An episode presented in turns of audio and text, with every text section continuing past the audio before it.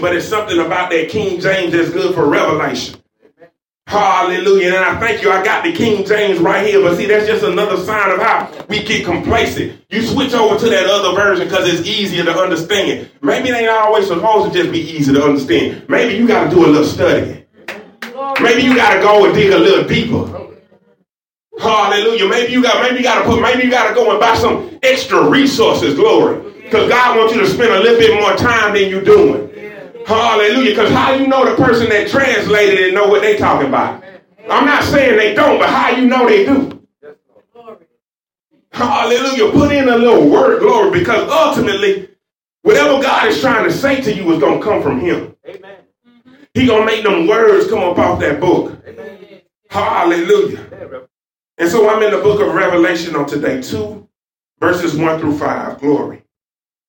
And it reads, Unto the angel of the church of Ephesus, write, These things he that holdeth the seven stars in his right hand, and who walketh in the midst of the seven golden candlesticks. I know thy works, and thy labor, and thy patience, and how thou cannot bear them which are evil. And thou hast tried them which say they are apostles and are not, and has found them liars, and has borne and has patience, and for my name's sake has labored and has not fainted. Nevertheless, I have somewhat against thee, because thou hast left thy first love. You may be seated. Hallelujah. Thank you, Lord Jesus. And so I had intended, I'm sitting there and, and, and jury duty and I'm studying, I'm reading, and I intended like to type out this whole long sermon on my phone because I'm bored and explain to y'all the seven stars and the seven candles and all of that. And, and God was like, I'm not, you're not reading that for that. You reading this for you. I'm talking to you right now. Stop trying to turn this into a sermon. Right? See, it's easy to preach to other people. He say, stop trying to turn this into a sermon. Your type of way. Hallelujah. This word is for you. Hallelujah. Right? And so I will tell you that in my study, in that first verse, it says, unto the angel of the church. And in my study, and I don't know if y'all know, but angel means messenger. So some people, some scholars believe that that angel, when he says, say this unto the angel of the church, he's talking to the messenger of the church. Mm-hmm. That John is talking to the pastor of the church. Right? He say, say this unto the messenger of the church. He that holdeth, talking about Jesus, he that holdeth the seven stars in his right hand and who walk in the midst of the seven golden candlesticks. If you read the first verse, you'll realize that the seven golden candlesticks are the churches. And so throughout time, glory, there are always going to be seven types of churches. Right? Y'all stay with me. Now, there are going to be seven types of churches. And as I began reading, I began seeing that I'm, I'm right now in my life, this stage of my life that I'm, that I'm in, I'm falling in this, this, this first church category, in this church of Ephesus. Right? And as I read, right, the Lord talking, it starts off good.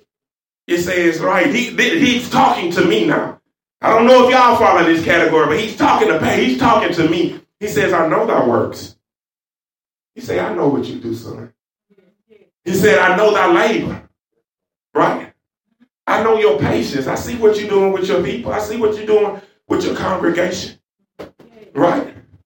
He says, I know how y'all can how you cannot bear them which are evil. If y'all know anything about me, that's why I don't have a lot of friends. Because I don't like foolishness. Amen. I don't want to be where wrong stuff is. Amen. I don't have time and patience for that. Right? He says, I know that. I know that you cannot bear them which are evil. Right? He says, and thou hast tried them which say they are apostles, right? Y'all wonder why I don't go nowhere.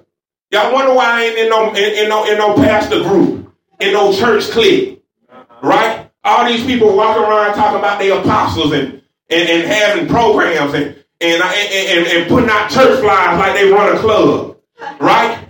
Right? Right? And, and, and, I had got to the point where I had got to the point where I'm trying not to see evil in church people, right? I want to believe with my heart that most of the people out there are good, but the Bible tells me to try the spirit by the spirit. When you live for God, you can't do everything. I'm going back to my first love. I'll go if I have to go by myself. I'm not looking to join up with people. You may say, Pastor, well, what about fellowship? He, my, my pastor used to say, you'll know your brother and sister. Right? When Sister Stephanie walk in the church, glory, there's a good feeling.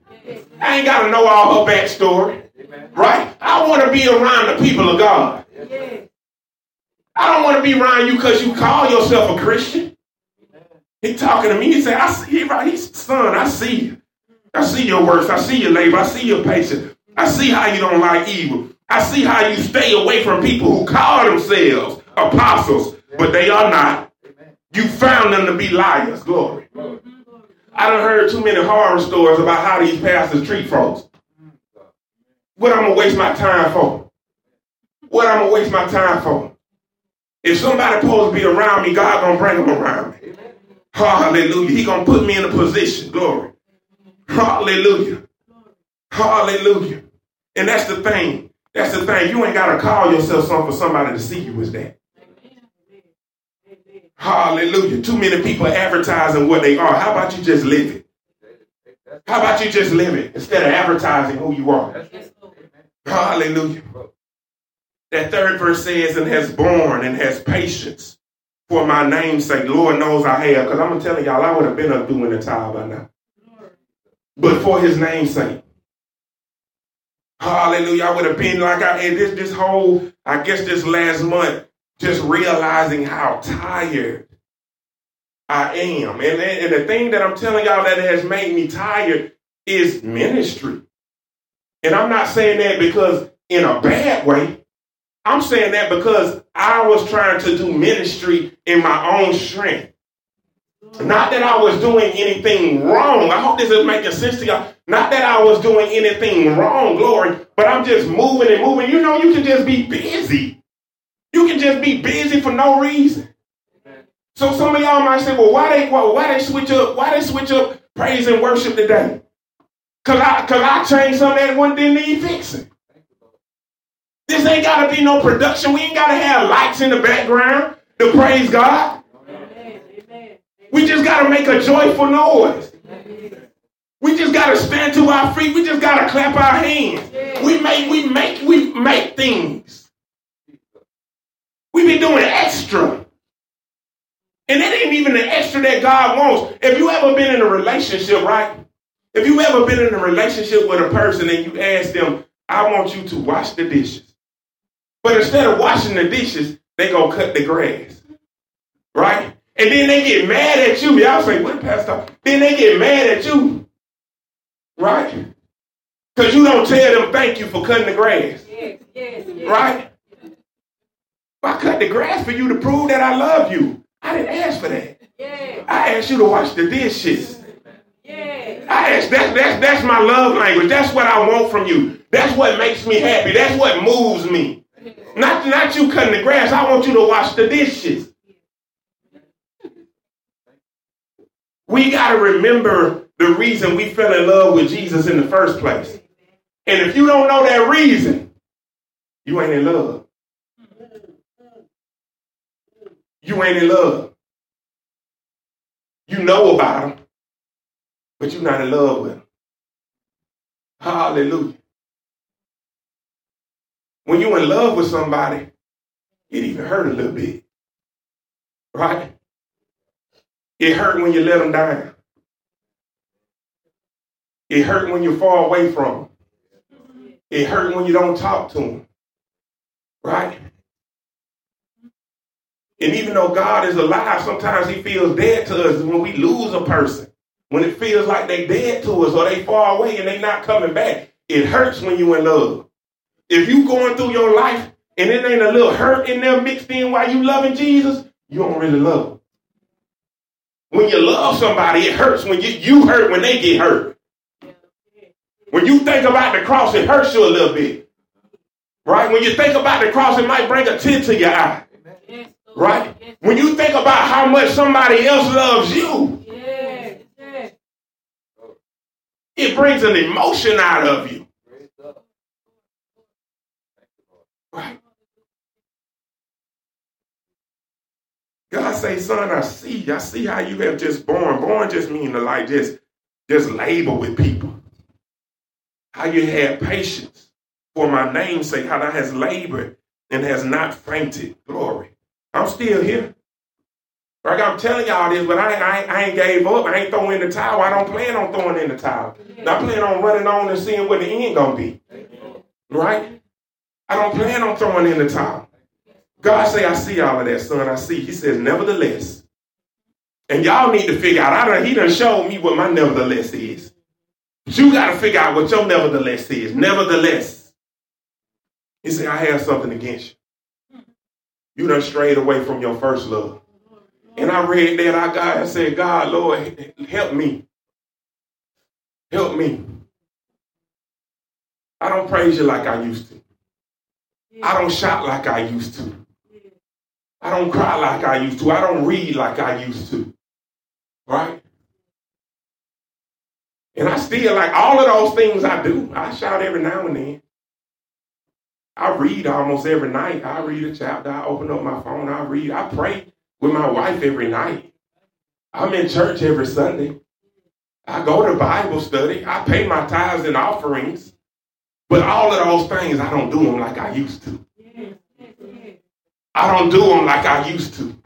And I'm saying used to. Have y'all even started? Hallelujah. Hallelujah. That fifth verse, it says, Remember, therefore, from whence thou art fallen. Hallelujah. God just described, John just described it, the, the, the messenger just described it.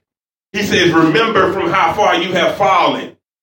When you when you go away from your first love, he just called it falling. We don't be realizing that you you slowly falling away. Right? We just we talk we talk about our fires dying out like that's nothing. Like, man, my fire died out. I gotta get my fire back. I bet you if you was in Antarctica and your fire died out, you would have a little more sense of urgency to get your fire going. Right, but we we just say it so casually. My fire is dying out, and that's why you that's why you see the emotion on today because I don't want it to. I don't want it to, and now that He's giving it back to me, glory. And I honestly say, Lord, I, I feel like my fire has been dead for the last three years.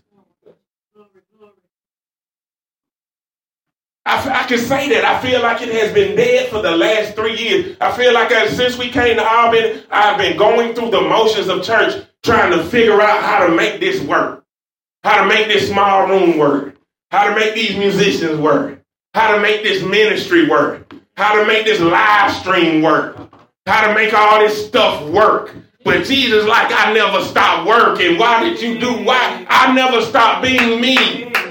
I never stopped being me just because you went from Americus to Albany. I never stopped being God. Yes, Lord. Yes, Lord. I never stopped. So why did you stop? And then we wonder why we feel the way we feel. You need power. You need power. He said, remember from where you have fallen and repent. Lord, I repent today. I repent. Hallelujah. I repent. Remember from when you fall and repent and do the first works. Watch this now, or else. Y'all better get it together. He say, or else I will come quickly and I will remove thy candlestick out of his place, except I repent. Right? You talking about your fire dying out like God is obligated to give it back. Y'all gonna let y'all stuff get so low that it never come back on. You gonna let your, your, your, your you gonna be like one of them tin birds. You gonna let your oil get so low that when he comes back, you're not gonna be ready. Cause you thinking you're ready when you're not. Glory, glory. Glory.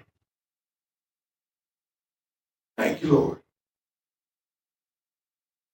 He says in the sixth verse, but this thou hast, and thou hatest the deeds of the Nicolaitans, which I also hated. So that group is basically just a group that tried to come into the church and cause mess. Right. He said your church does a good a good job of, of stomping out foolishness, right? But even when you're doing all of these things and God still got a, never, a nevertheless next to your name, right? I understand that no matter what you're doing, if God got a nevertheless next to your name, then you got to make that thing right. Every spot, every wrinkle. Somebody might be saying, Pastor, that's impossible. Glory. Anything is possible with God. Hallelujah. Hallelujah. I never, I, I might not ever be perfect on this side, but that ain't gonna stop me from trying. It's not gonna stop me from trying to give him my best. The seventh verse says, and then I'll be done. The seventh verse says, and he that have an ear, let him hear what the Spirit saith unto the churches. To him that overcometh, right? To him that overcometh will I give to eat of the tree of life, which is in the midst of the paradise of God. I'm trying to overcome, right? I'm trying to get back to where I started. Y'all, when I first started, when I first got saved, I was so on fire for Jesus, my family thought I was in the cold. I called out every wrong thing in my family. I was calling out my grandmama, my auntie. Y'all, mind you, I'm 24 years old. I'm calling everybody out. Everybody got to get right. Everybody going to hell if you don't get right with Jesus. That's how I was living my life, right? Yes. My friends thought I was crazy. Nothing I did made sense to anybody, but I love Jesus so much it didn't matter. I got to the point where I would cry, I would fall out, I would run, I would shout. It didn't matter. It didn't matter. And I'm trying to figure out when I got so far away from that. When did I get so far away from that? I challenge every man in here, amen, to strengthen your relationship with the Lord. Because we have this thing, we have this, this pride in us that won't let us let go. And you wonder why, right? Society will make you think it's strict, just men just don't live as long. Hallelujah. You wonder why. You wonder why. You can't carry the weight. You can't be the head and not have no power. Amen. How you gonna carry the weight of your family? How you gonna carry the weight of your family and you cracking on the inside because you won't praise God?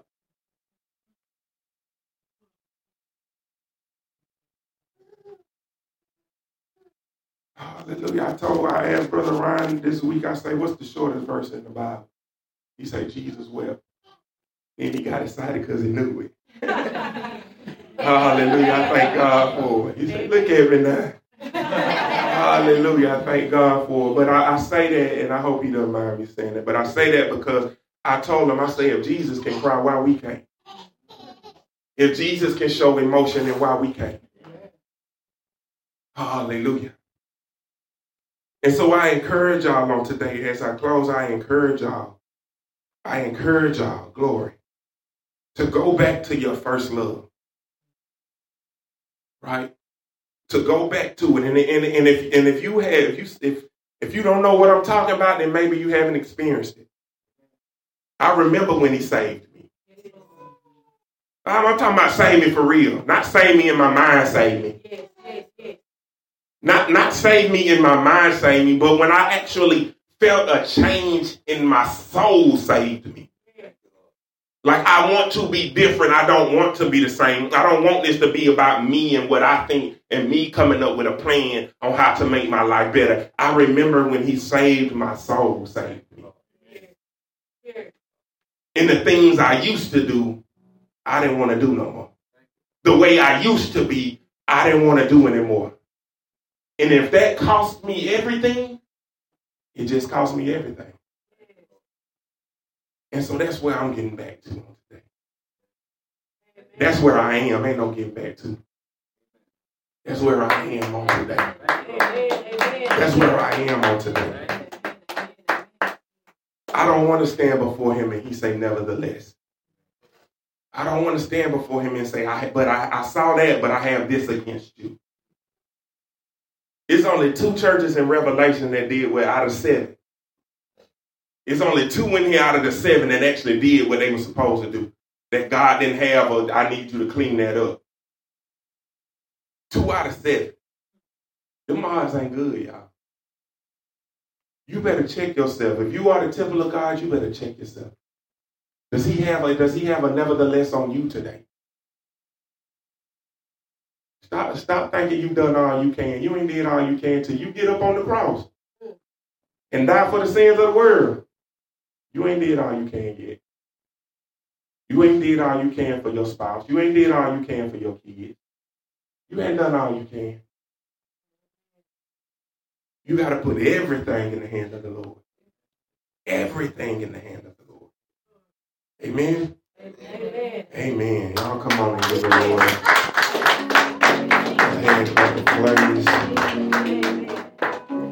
I'm going to sing a little bit of this. Jesus.